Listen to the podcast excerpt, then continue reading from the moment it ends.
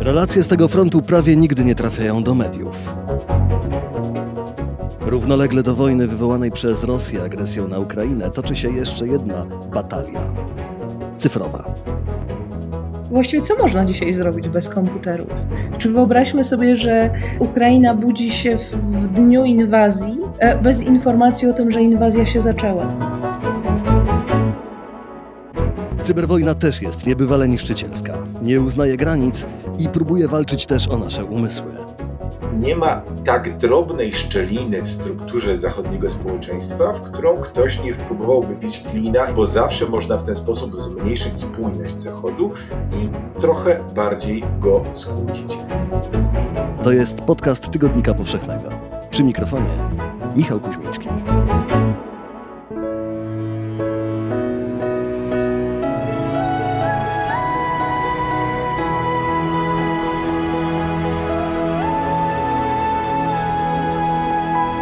Podcast powszechny. Weź, słuchaj. A w dzisiejszym odcinku podcastu powszechnego mam przyjemność przywitać duet dziennikarzy, stałych współpracowników Tygodnika Powszechnego, specjalistów w tematyce cyberbezpieczeństwa, autorów książki Strefy Cyberwojny. Agata Kaźmierska i Wojciech Brzeziński. Dzień dobry. Dzień dobry. Dzień dobry, witam serdecznie. Zacząłem od tego, że równolegle do wojny toczy się cyberwojna, ale, ale to chyba nie tak, bo cyberwojna jest, o ile się nie mylę, stałą składową rosyjskiej doktryny wojennej i na tym froncie toczy się nie od dzisiaj, prawda? Nie, ta wojna, ta, ta, ta, ta wojna, przynajmniej wojna między Rosją a Zachodem toczy się od bardzo wielu lat. Zresztą, żeby nie używać wielkich słów, a samych danych.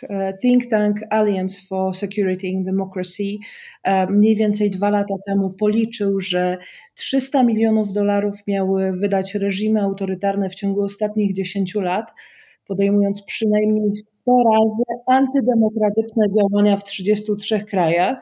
I teraz połowa znanych przypadków tego typu operacji dotyczyła operacji rosyjskich w Europie. I znakomita polska analityk, która także zajmuje się bezpieczeństwem, Anna Mierzyńska, uśredniła te operacje i wyszło jej, że na jedną taką operację przeznaczano oczywiście średnio trzy miliony dolarów, czyli w przeliczeniu to jest mniej więcej, to jest około dwanaście milionów złotych. Czyli w, dwa, w dwa tysiące... I teraz wystarczy to dwanaście milionów porównać na przykład do kampanii Rafała Trzaskowskiego, który na kampanię swoją w wyborach prezydenckich wydał dziewięć i pół miliona złotych, a Krzysztof Bosak też dla porównania dwa miliony złotych. I to daje pewien obraz tego, jak szeroko zakrojone są te kampanie i to nie tylko od czasu, kiedy zaczęła się rosyjska inwazja na Ukrainę. To jest trochę tak, że Ukraina od co najmniej dwa tysiące czternastego roku, czyli kiedy doszło do zajęcia Donbasu i Krymu przez rosyjskie siły, stała się globalnym poligonem cyberwojny, czyli wszelkich zagrań mniej czy bardziej czystych, opartych o działania w cyberprzestrzeni, opartych działania w internecie, które mają na celu obalenie przeciwnika. To są działania, które obejmują i działania z zakresu wojny informacyjnej, czyli no, nazwalibyśmy to propagandę, chociaż to jest tak naprawdę dużo większe zjawisko, jak i działania dotyczące bezpośrednich ataków hakerskich na cele, e, które mogą e, decydować o tym, czy dane państwo jest w stanie funkcjonować jako państwo. W przypadku Ukrainy mieliśmy do czynienia z atakami i na ministerstwa, i na koleje, i na media, i na sieci energetyczne. Więc to jest coś, co tak naprawdę toczy się od wielu, wielu lat. Teraz jednak w sytuacji, w której doszliśmy do etapu wojny, w której padają już takie całkiem konwencjonalne ładunki, kiedy dochodzi do bombardowań, kiedy dochodzi do ataków, kiedy dochodzi do zabijania żołnierzy i cywilów, ta wojna wchodzi w zupełnie nowy etap i szczerze mówiąc wszyscy strategzy na świecie w tym momencie obserwują bardzo pilnie to, co dzieje się na Ukrainie, choćby z tego względu, że to może służyć jako demonstracja tego, w jaki sposób wojna może wyglądać w bardzo niedługiej przyszłości na całym świecie. Mhm. O właśnie, a czy co tak naprawdę się do tej pory na tym froncie cyfrowym wydarzyło? Czy padły tutaj jakieś głośne wystrzały? Bo jakby się tak dobrze zastanowić, to właściwie nie słychać. No i teraz pytanie, nie słychać, bo nie doszło do potężnego cyberataku, czy nie słychać dlatego, że ten potężny cyberatak ze strony Rosji został udaremniony.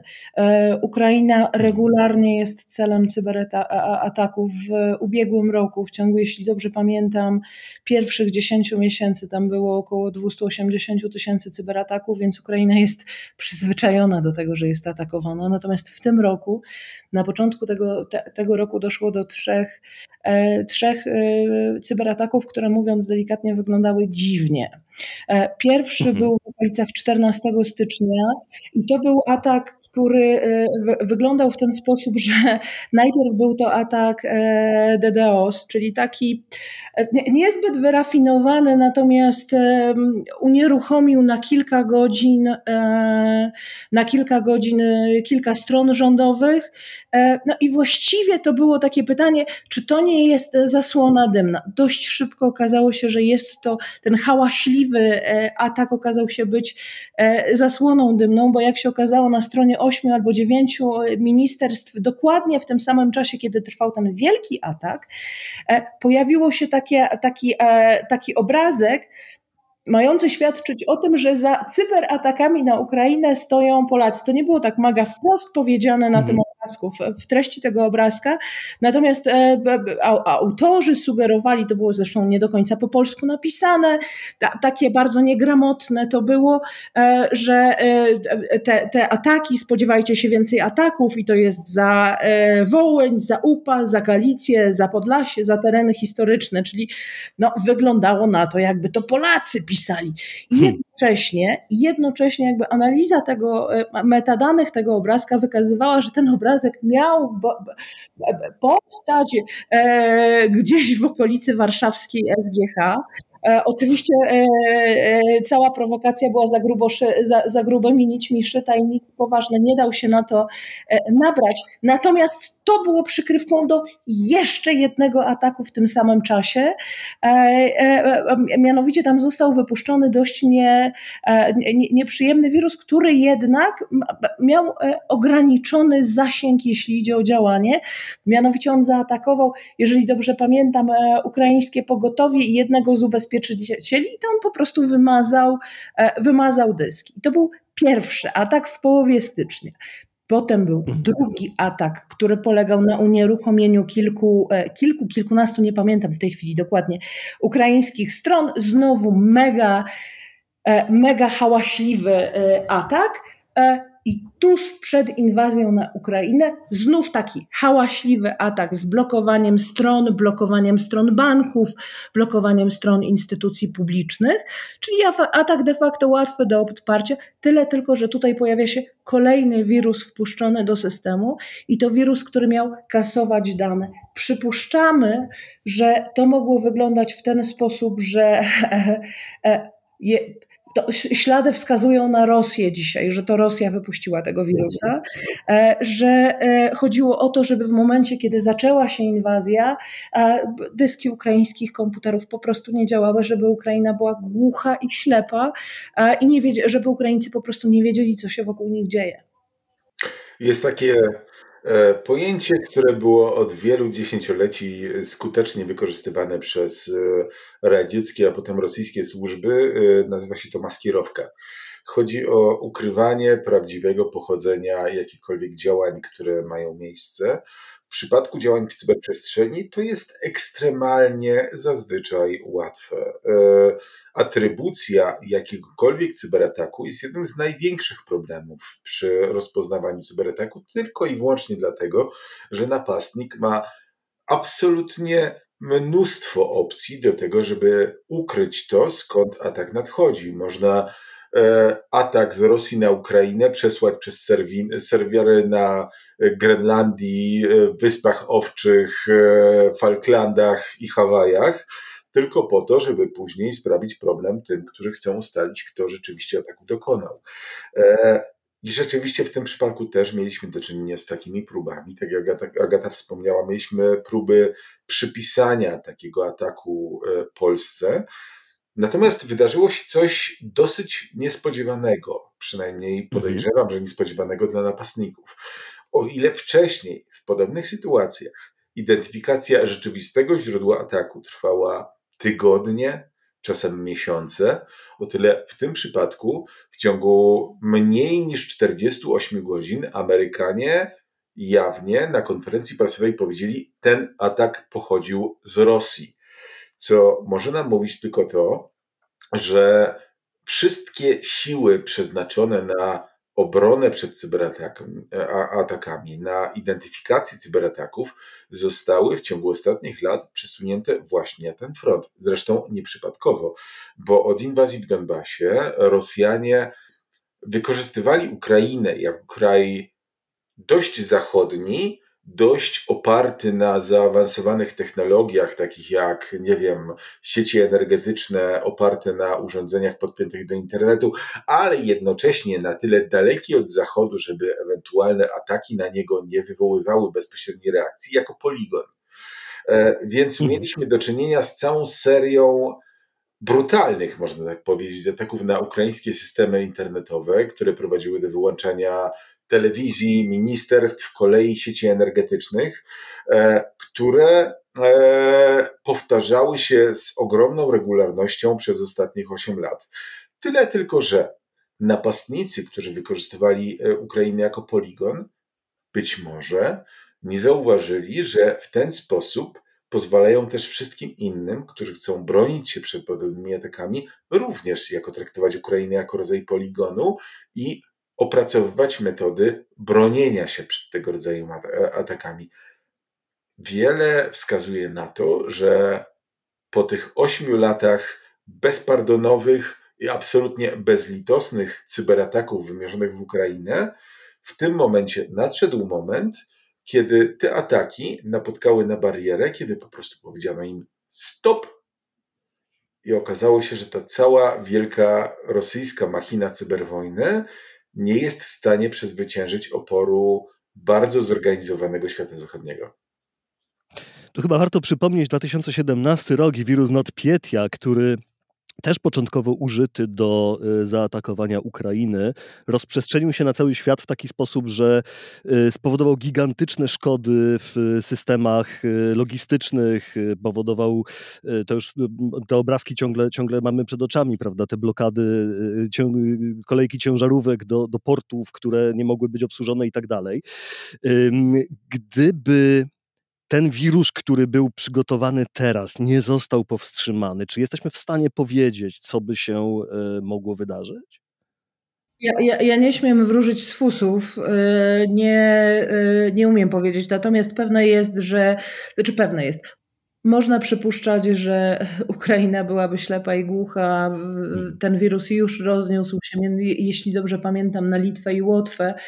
Na szczęście zdołał unieruchomić tylko kilkadziesiąt komputerów w firmach, które miały prawdopodobnie jakieś powiązania w, w handlowe. Natomiast co powoduje niedziałanie komputerów, nieruchomienie komputerów? Przede wszystkim to, że ludzie po prostu nie wiedzą, co się dzieje. Mhm. I to byłby pierwszy i najważniejszy skutek. Nie da się zorganizować oporu. Nie da się... Właściwie co można dzisiaj zrobić bez komputerów? Czy wyobraźmy sobie, że Ukraina budzi się w, w dniu inwazji bez informacji o tym, że inwazja się zaczęła. Chociaż wydaje się, że ten wirus nie był jedynym kanałem, jakim napastnicy próbowali wpłynąć na Ukrainę. Mamy informacje, to, to w dalszym ciągu jest świeża sprawa, więc nie mamy wielu informacji o tym, że równolegle z tymi atakami wycelowanymi na cele w Ukrainie, które miały na celu wykasowanie zawartości kluczowych komputerów zawiadujących choćby obroną cywilną Ukrainy, doszło też do ataku na połączenia satelitarne, internetowe połączenia satelitarne, które obejmowały nie tylko Ukrainę, ale także sporą część Europy. Ofiarą takich ataków miało paść choćby kilka tysięcy turbin wiatrowych w Niemczech, które były połączone z centralą za pomocą łączy satelitarnych. Wiele wskazuje na to, że te łącza zostały nie tylko przerwane na skutek ataku cybernetycznego, skądś, możemy się domyślać skądś, nie będziemy może tutaj wskazywać skąd, ale jednocześnie ich cały osprzęt do łączności internetowej został sparaliżowany, czy wręcz zniszczony na skutek tego cyberataku. Mhm. Czyli nie mówimy tutaj o takim prymitywnym ataku, który tylko blokuje, zapycha łącza i uniemożliwia przeprowadzenie łączności. To jest to, co Agata mówiła, atak DDoS, który polega tylko i wyłącznie na tym, że ileś tysięcy komputerów zainfekowanych wirusami łączy się z danym komputerem i uniemożliwia mu łączenie się z, ze światem, tylko mieliśmy tu bardziej zaawansowany atak, który doprowadził do zniszczenia oprogramowania albo i sprzętu zawiadującego takimi urządzeniami. To jest zupełnie inny poziom cyberataku. Jeśli rzeczywiście tak było, jeśli rzeczywiście ofiarą tego cyberataku padła infrastruktura energetyczna, nawet nie w Ukrainie, ale w Unii Europejskiej, to to jest coś, czym rzeczywiście powinno się zainteresować NATO. I tutaj dochodzimy do innego problemu, czyli tego, w jaki sposób na ataki cybernetyczne, do, do których dochodzi wyłącznie w internecie, do których dochodzi wyłącznie za pośrednictwem internetu, komputerów, łączy internetowych, powinny reagować no, sojusze i służby odpowiadające za działania militarne. Tutaj problem jest rzeczywiście bardzo poważny. NATO z tym problemem musi sobie radzić przynajmniej od dziesięciu lat. Kiedy wskutek konfliktu między Estonią a Rosją mniej więcej dziesięć lat temu doszło do zmasowanego ataku na Estonię ze strony rosyjskich hakerów, który zablokował działanie rosyjskich, estońskich stron internetowych, estońskich banków. I przez kilka dni tak naprawdę cała administracja, cały system bankowy Estonii przestał działać. Później podobne sytuacje widzieliśmy także w innych miejscach, kiedy dochodziło do zmasowanych ataków na infrastrukturę cywilną, zarządzającą właśnie systemem finansowym, właśnie cywilną infrastrukturą rozmaitych krajów. Co w takiej sytuacji ma zrobić sojusz wojskowy? Nie padł ani jeden strzał, nie spadła ani jedna bomba, nie zginął ani jeden człowiek, mimo to straty są absolutnie realne. W przypadku NATO e, po atakach na Estonię powołano właśnie w Tallinie specjalny natowski think tank, który miał pracować nad e, tym e, w jaki sposób prowadzić cyberwojnę, w jaki sposób odpowiadać na cyberwojnę. Ten ośrodek opracował coś, co nazywa się instrukcją tallińską, która sama w sobie nie daje jednoznacznej odpowiedzi na to, w jaki sposób sojusz wojskowy może atakować. No w każdym razie jedyne, co sugeruje, to jest to, że jeśli giną ludzie, jeśli niszczone bezpowrotnie są urządzenia, to rzeczywiście można traktować to jako atak wojskowy i odpowiadać już nie w trybie hakerskim, nie hak za hak, nie zablokowanie strony za zablokowanie strony, ale bomba za martwego człowieka. NATO w ten sposób jeszcze nigdy na żaden atak nie odpowiedziało, natomiast e, nie tylko NATO ma taki problem. Już w ubiegłym roku w Izraelu dwukrotnie doszło do sytuacji, w której izraelskie siły obrony w odpowiedzi na, jak twierdzą Izraelczycy, próby atakowania izraelskich systemów internetowych przez hakerów Hamasu odpowiedziano nie e, kontratakiem hakerów, ale bombami zrzuconymi z F szesnaście. Raz na budynek, w którym mieli pracować hakerzy Hamasu, raz na budynek, w którym miała być serwerownia Hamasu. W każdym razie to jest już pewien precedens, który pokazuje, że w pewnych sytuacjach możemy spodziewać się tego, że odpowiedzią na cybernetyczny atak, na atak mierzony w sieci komputerowe może być atak całkowicie fizyczny. Atak, w którym bomby spadają na budynki, e, z których przynajmniej domniemany atak wychodzi. Co oznacza, że te sfery cybernetycznej wojny i wojny całkiem realnej, realnej, w której giną ludzie, zaczynają się bardzo przenikać. Wydaje mi się, że w tym momencie to, co, co ma na miejsce na Ukrainie, e, może być kolejnym etapem tej ewolucji i możemy się spodziewać tutaj bardzo, bardzo poważnych konsekwencji w najbliższych dniach. Kim są żołnierze tej wojny? Bo y, powiedziałeś o hakerach, to jest takie ciągle chyba jeszcze romantyczne słowo, a doniesienia są rozmaite, prawda? Słyszymy o tym, że Anonymous się włączyli do tej wojny na przykład.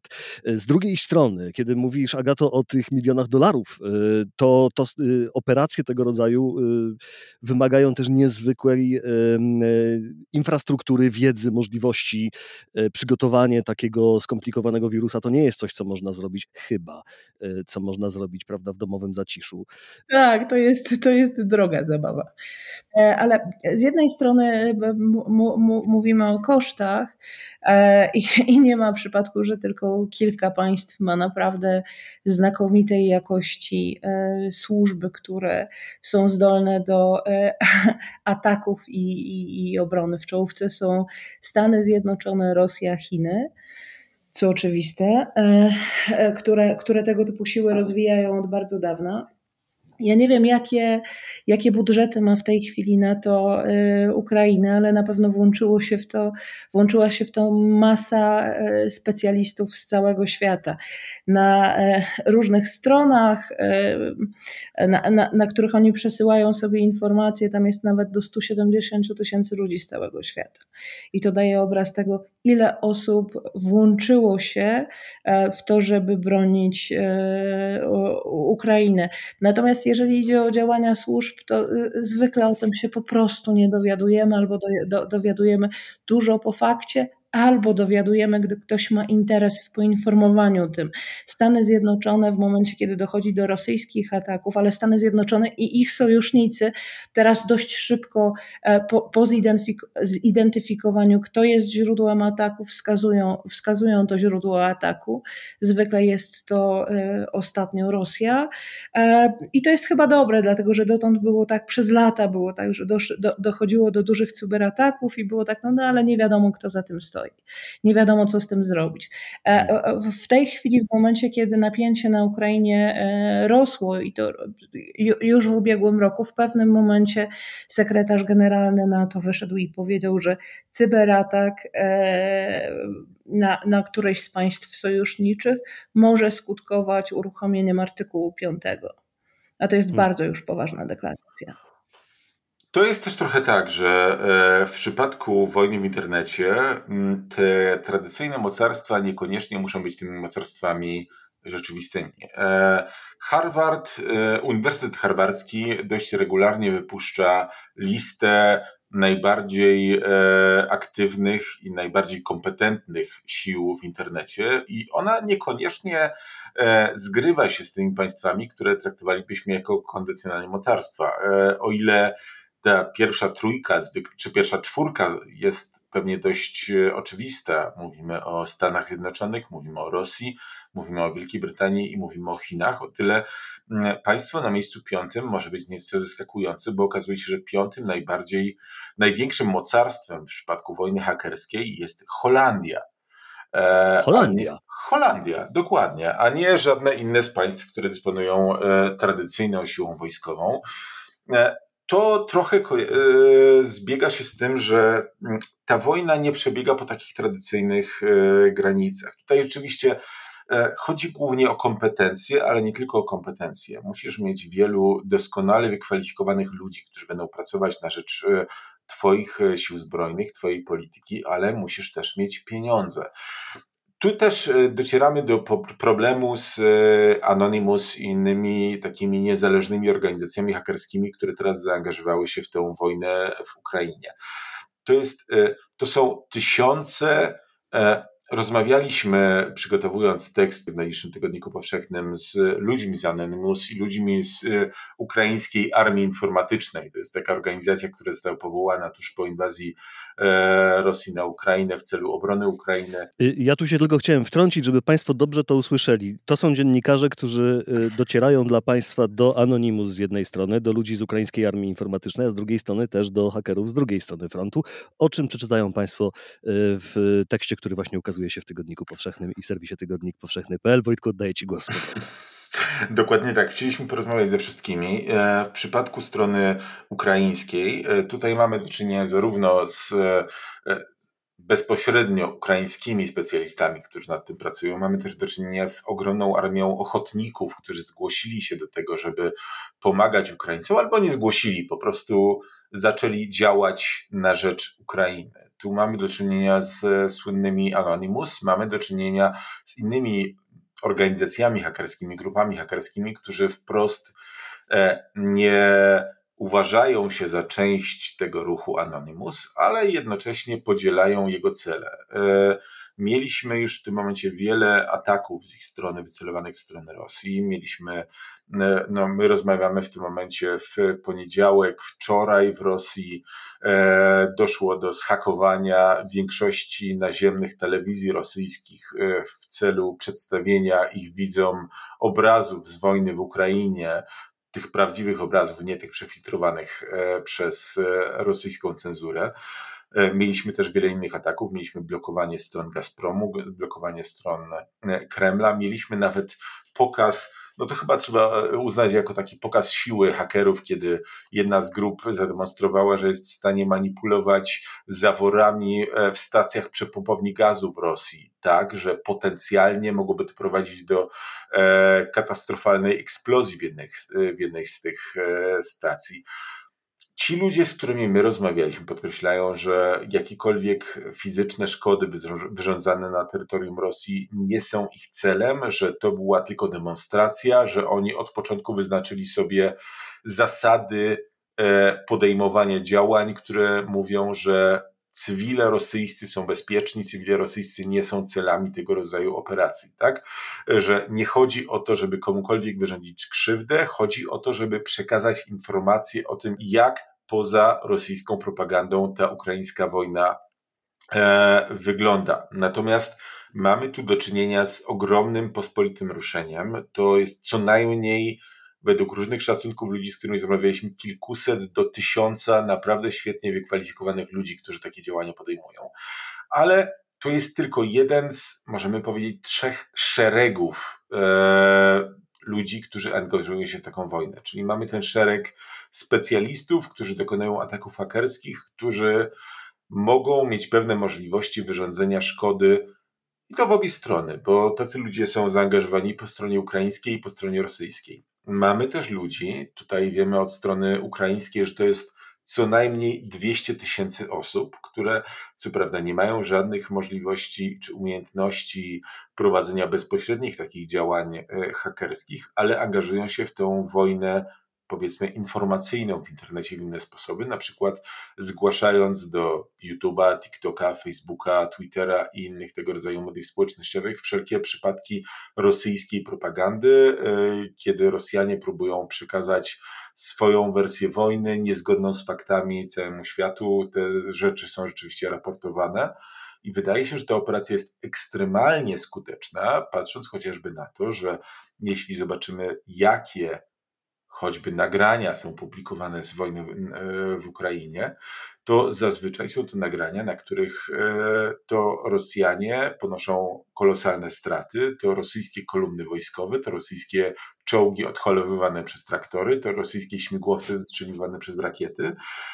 Natomiast ja, szczerze mówiąc, przez ostatnie półtora tygodnia nie przypomniałem sobie zbyt wielu nagrań, na których to Ukraińcy traciliby cokolwiek, więc no, to jest element wojny informacyjnej. Nie chodzi tylko o to, żeby przekazać swoją wersję wypadków, ale też, żeby kontrolować dopływ informacji. W tym momencie to rosyjskie wojska są jak na talerzu. Każdy TikToker na Ukrainie może nadać pozycję rosyjskiej kolumny wojskowej idącej na Kijów. Natomiast z tego czy innego sposobu nie wydaje się, powodu nie wydaje się, żeby to działało w dwie strony.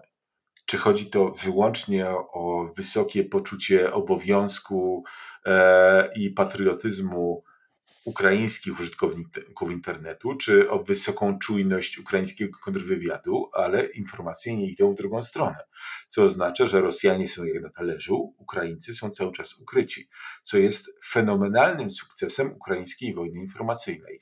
Ale to jest ciągle tylko ten drugi szereg. Mamy ciągle trzeci szereg ludzi, którzy mogą wziąć udział w cyberwojnie na Ukrainie i tu to jest dość duża zagadka, bo wydaje się, że ten trzeci szereg na razie po obu stronach zachowuje dużą powściągliwość. Mówimy tutaj o istniejących i po stronie natowskiej, amerykańskiej i po stronie rosyjskiej, sponsorowanych przez państwo grupach hakerskich, które w ostatnich latach udowodniły, że mają naprawdę ogromne możliwości, których działanie włączy, wiąże się z koniecznością wyszkolenia naprawdę doskonałych specjalistów i wyposażenia ich w bardzo drogie narzędzia.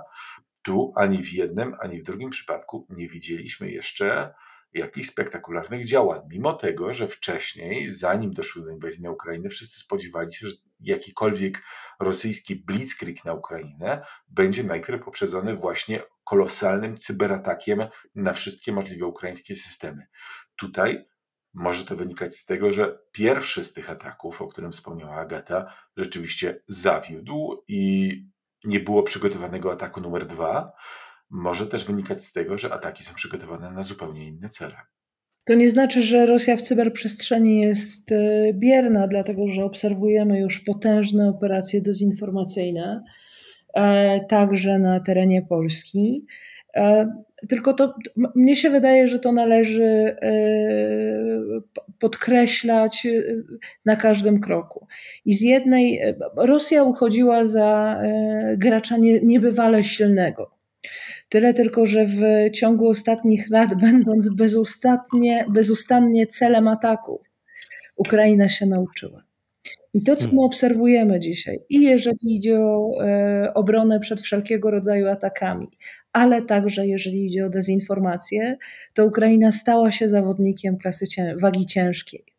E, Ukraina pokazała, że i w wojnę informacyjną, i w cyberbezpieczeństwo potrafi, a nauczyła się na nieszczęście Rosji, a na szczęście e, Ukrainy, właśnie przez to, że Rosja ją bezustannie e, atakowała. To, o czym mówił przed chwilą Wojtek, to, to, to, to jak Ukraińcy zachowują się, jeśli idzie o wojnę informacyjną, to, że są tak absolutnie mocno, mocno zmobilizowani, to jak działa ukraińska metoda, e, machina propagandowa, która stara się po, przede wszystkim informować, bo ta, ta, ta, ta ukraińska, tą, tą ukraińską metodą, i naprawdę warto na to zwrócić uwagę, jest przede wszystkim nie tak, jak robiła to dotąd Rosja, czyli robiła propagandę. Ukraina przede wszystkim informuje. Informuje, pokazuje. Oczywiście my się możemy śmiać z tych filmików w internecie o traktorach. Natomiast jeżeli się spojrzy na to, co robią ukraińskie siły zbrojne, w jaki sposób one informują o tym, co się dzieje na froncie, to my dostajemy głównie informacje i to jest bardzo, bardzo ważne. Jeśli Rosja planowała operację dezinformacyjną w sprawie tego, co się dzieje na froncie, a można przypuszczać, że tak było, i obserwując to, co się dzieje z rosyjską opinią publiczną, to jak ona jest rozgrywana, być może my mieliśmy być rozgrywani w bardzo po, podobny sposób, ale nie zostaliśmy dzięki Ukrainie, dzięki umiejętnościom Ukraińców odcięci od informacji, wiemy, co się dzieje, i Zachód mógł w sposób najlepszy, jak potrafił, zareagować. To jest bardzo ważne. To, że Ukraina praktycznie od pierwszego rosyjskiego strzału wygrywa wojnę informacyjną.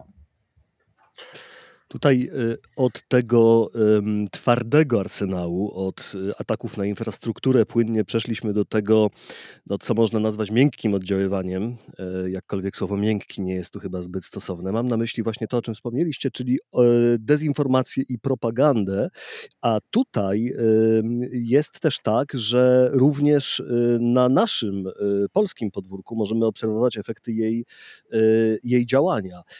Co można o tym powiedzieć? Jak to, jak to jest prowadzone? Jakimi siłami? Czy, czy, czy my cokolwiek wiemy na ten temat? Czy możemy się tylko domyślać na podstawie, na podstawie tego, że jak coś wygląda jak słoń, chodzi jak słoń, wydaje odgłosy jak słoń, to pewnie jest to słoń? Dopóki nie dostaniemy potwierdzeń przelewów, które przechodziły skąd na Kremlu, a już raczej przestały przechodzić po zablokowaniu systemu SWIFT na różnego rodzaju konta w Polsce, to możemy się zapewne po prostu domyślać. Natomiast tutaj akurat wydaje mi się, że Herkules Poirot i Sherlock Holmes by zgodzili się z tym, że dowody są dość jednoznaczne, że mieliśmy i mamy dość klarowną sytuację, w której grupy wpływu operujące głównie w polskim internecie, ale nie tylko w polskim internecie, od lat próbowały na różne sposoby promować polityki i działania i konflikty, które służyły interesom Kremla, które może wcześniej wydawało się, że no, nie było bezpośredniego powiązania z Moskwą, mimo że specjaliści uprzedzali. Teraz ich działania przerzuciły się na bezpośrednio prorosyjską propagandę. Zresztą te działania prorosyjskiej propagandy są dość zabawne, bo już od kilku lat zachodni eksperci uprzedzali, że no w sytuacji, w której mamy na przykład wybory w jakimś kraju cywilizacji zachodniej, w Stanach Zjednoczonych, Wielkiej Brytanii czy gdziekolwiek indziej, mamy jasny pakiet kont, pakiet osób, które angażują się w propagandę, która ma nawet nie tyle promować konkretnych kandydatów, chociaż to też się zdarzało, ale raczej promować podziały. Chodzi o to, żeby napędzić awanturę w danym państwie, żeby wbić klin w społeczeństwo, żeby stworzyć podziały, które później są trudne do przezwyciężenia. Stąd na przykład w dwa tysiące szesnastym roku mieliśmy rosyjskie, prowadzone przez Rosję konta na Twitterze, które promowały Donalda Trumpa i takie, które promowały Berniego Sandersa, bo obaj byli początkowo postrzegani jako kandydaci antysystemowi.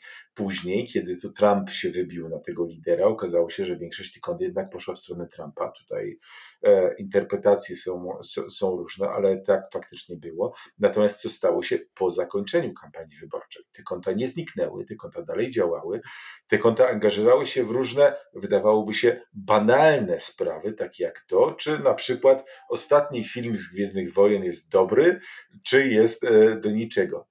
W tę dyskusję w internecie angażowały się te same trollkonta, które wcześniej promowały Donalda Trumpa.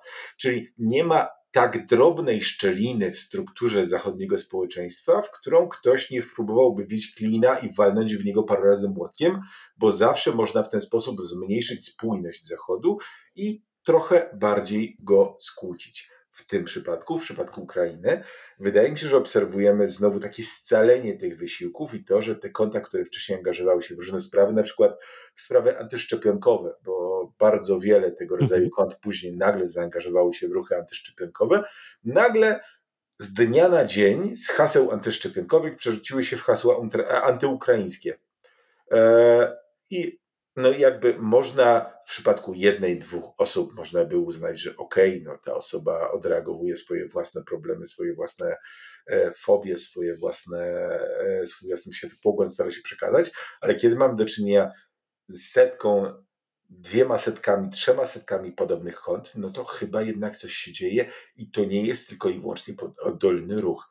I wydaje się, że ta sytuacja, sytuacja wojny Ukrainy z Rosją doskonale pokazuje, w jakim stopniu w ciągu ostatnich lat, ba, nawet nie tylko lat, dziesięcioleci można powiedzieć, te siły na Kremlu próbowały i działały aktywnie na rzecz tego, żeby skłócić ze sobą państwa Zachodu i wewnątrz siebie zachodnie społeczeństwa. To jest naprawdę coś niesamowitego. Ja właśnie teraz obserwuję takie konto. Do, do, do, do, dokładnie dzisiaj je znalazłam. Mega ciekawy e, osobnik na e, Twitterze. E, kilka dni temu zamieścił wideo, na którym e, znajdował się e, ciemnoskóry mężczyzna, który e, i, i nagranie e, przez owego użytkownika e, przedstawione miało świadczyć o najeździe e, o tutaj e, na, na polską granicę, nie tych uchodźców, co trzeba, czyli uchodźców ukraińskich. Tego typu nagrań w, w, w internecie jest cała masa, ale akurat jeżeli idzie o to konto, to konto dokładnie przez bardzo, bardzo wiele miesięcy wrzucało takie tweety sugerujące, że autor, ich autor jest antyszczepionkowcem. I teraz co jest najciekawsze? To nagranie ciemnoskórego mężczyzny mające dowodzić właśnie tych na, najazdów, hord, nie wiadomo skąd, co się podają, to był po prostu dziennikarz amerykański. No ale pierwsze wrażenie było takie, że nie, nie, to hordy, ho, hordy na, na, na, najeżdżają na, na, na, na Przemyśl. Mieliśmy, mieliśmy parę dni temu też niesamowite zjawisko w, w, w polskich mediach społecznościowych. Otóż takie, ta, takie posty, tweety pojawiały się sugerujące najazdy niewłaściwych uchodźców, tak to ujmę. W, w, w, I mają maj skłócić Polaków i nastawić e, źle do, do, do przybyszów z zagranicy. Mieliśmy ich cały, ca, ca, cały wysyp. Natomiast wyjątkowo ciekawy był post pani, która, rzekomo pani, która przedstawia się jako Ślązaczka, która mieszka na stałe w, w, w Leverkusen. Okazało się, że jej post nie wiadomo z jakiego powodu został rozpowszechniony w sieci siedemdziesiąt dwa tysiące razy. To, to, to, to znaczy, że on dotarł do mniej więcej piętnastu milionów ludzi. I teraz, żeby mieć porównanie, post Roberta Lewandowskiego, w którym ogłosił, że nie zagra meczu z Rosją, miał do, w polskim internecie zasięg o połowę mniejszy. To nie są, to, to, to nie jest ruch, który bierze się znikąd, z tego, że nagle bardzo wiele osób postanowiło podzielić się informacją. Pani, która ma trzydziestu obserwujących, jest Ślązaczką z Leverkusen i która podaje jakąś lewą informację, tylko to jest zaplanowana akcja, która albo chwyci, albo nie. W tym przypadku ona chwyciła. Na szczęście bardzo szybko te informacje zostały zdementowane, to znaczy my sobie też radzimy coraz lepiej z dezinformacją, natomiast tego typu dezinformacyjnych operacji na nas możemy się spodziewać. Zresztą warto też zwrócić uwagę na, dzisiaj pojawiła się informacja o tym, że Rosja werbuje syryjskich ochotników do walki, na, walki w Ukrainie. No brzmi to straszliwie, jeżeli ktoś wie, co się działo w Syrii, do jakich zbrodni tam dochodziło, więc po tekst ma być taki, że w Ukrainie też będzie dochodziło do podobnych zbrodni, jakich dochodziło w Syrii. Teraz wystarczy odrobina wiedzy.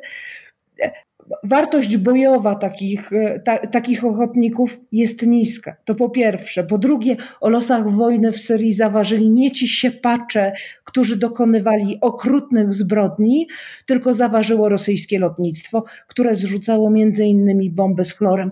Ale puszczanie takiej informacji w przestrzeń determinuje, że ludzie dają krok w tył, zaczynają się bać. Kolejny przykład takiej masowej manipulacji opinią publiczną to jest w ogóle wizyta wizerunek Władimira Putina od czasu, kiedy zaczęła się e, interwencja.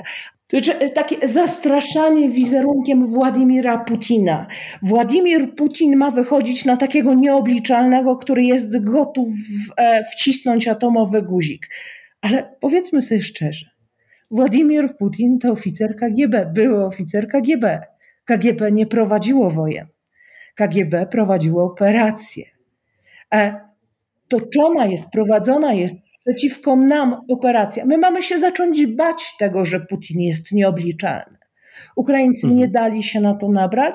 Niestety zachodnia opinia publiczna jest trochę bardziej naiwna, jeżeli idzie o tę rosyjską narrację i my się zastanawiamy, a zdolny jest do użycia tego, czy nie jest zdolny?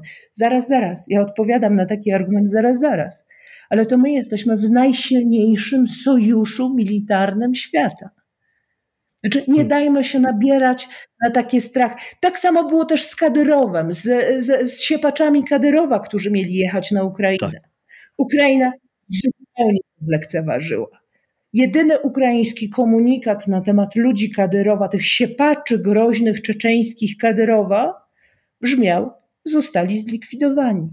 A z kolei ta historia z tymi, jak to powiedziałaś, niewłaściwymi migrantami też pokazuje niebywałą precyzję, z jaką tego rodzaju ruch został wycelowany, dlatego że chyba nie było, nie ma precedensu dla tak jednoznacznie pozytywnej i masowej reakcji, y, jaka pojawiła się w polskim internecie, jak właśnie reakcja y, na pomoc y, os, y, uchodźcom z Ukrainy przekraczającym polską granicę. To, y, to był taki jeden z najmocniejszych, najbardziej unifikujących chyba momentów, jest, trwa nadal i oby trwał jak najdłużej w polskim internecie i to właśnie w niego wycelowano tą parszywą propagandę.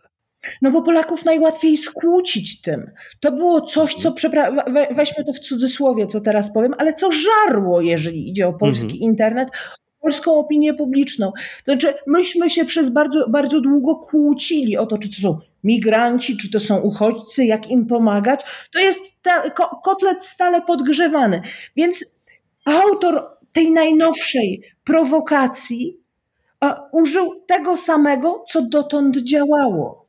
Tu nie wydarzyło się nic niezwykłego. Powiedzcie tak na koniec, yy, niech to będzie jakąś taką iskierką optymizmu yy, w tym wszystkim. Bo my, zwykli użytkownicy internetu, zwykli użytkownicy y, infrastruktury y, cyfrowej, nie jesteśmy się zapewne w stanie y, skutecznie obronić przed atakiem wyrafinowanego wirusa, y, wipera i tak dalej. Ale pewnie jesteśmy w stanie jakoś się bronić przed dezinformacją, y, przed y, propagandą. Y, chciałbym was poprosić o kilka, o garść dobrych rad, jak w takich czasach, kiedy y, tego rodzaju akcje mają charakter zmasowany, kiedy toczy się wojna, wojna, jak właśnie nie dać się oszukać, nie dać się naciągnąć? Szczerze mówiąc, dla mnie pierwsza zasada brzmi: im bardziej coś, co widzę w internecie, zgrywa się z moimi wcześniejszymi poglądami, tym bliżej się temu przyglądam. Bo najłatwiej jest manipulować, podkręcając moje wcześniejsze przekonania, podkręcając moje wcześniejsze uprzedzenia, nie próbując je zmieniać, ale próbując właśnie mnie zagrzać, podkręcić w tym, co już wcześniej myślałem. Trudno jest zmienić czyjeś przekonania. Bardzo łatwo jest nakręcić je do poziomu, w którym nic innego się nie przebija, więc to jest pierwszy poziom. Kiedy widzę coś, co bardzo, bardzo potwierdza to, co już wcześniej myślałem, trzy razy się zastanowić, czy to jest prawda. Agato? To znaczy media społecznościowe są świetne do tego, żeby utrzymywać kontakt ze znajomymi. Natomiast źródłem informacji są wiarygodne media. I tu pozostaje mi zaprosić Państwa do serwisu tygodnik powszechny kropka p l i do Tygodnika Powszechnego i do innych wiarygodnych mediów oczywiście, to też bardzo głośno i wyraźnie y, powiedzmy, y, ale w najbliższym Tygodniku Powszechnym znajdą Państwo y, artykuł, y, tekst y, Agaty Kaźmierskiej i Wojciecha Brzezińskiego y, pod tytułem Tajny Front, gdzie znajdą Państwo jeszcze więcej informacji na temat cyberwojny, o której rozmawialiśmy dzisiaj. Gośćmi podcastu powszechnego byli Agata Kaźmierska, Wojciech Brzeziński. Bardzo wam serdecznie dziękuję. Dziękuję. Dziękuję. Swoją dziennikarską pracą możemy Państwu służyć i udostępniać bezpłatnie podcast powszechny również dzięki darczyńcom, dzięki patronom podcastu Tygodnika Powszechnego w serwisie Patronite, dzięki darczyńcom Fundacji Tygodnika Powszechnego, dzięki tym z Państwu, którzy decydują się wykupić dostęp płatny do serwisu Tygodnika. Za to wszystko bardzo serdeczne, serdeczne dzięki, a wszystkich Państwa, którzy jeszcze tego nie zrobili, zachęcamy do rozważenia którejś z tych opcji. Nazywam się Michał Kuźmiński, to był Podcast Powszechny. Dziękuję bardzo. Jeśli słuchają nas Państwo w Spotify albo w Apple Podcasts, zasubskrybujcie nasz kanał. Jesteśmy też w Google Podcasts i w aplikacji Lekton oraz na w w w kropka tygodnik powszechny kropka p l slash podcast.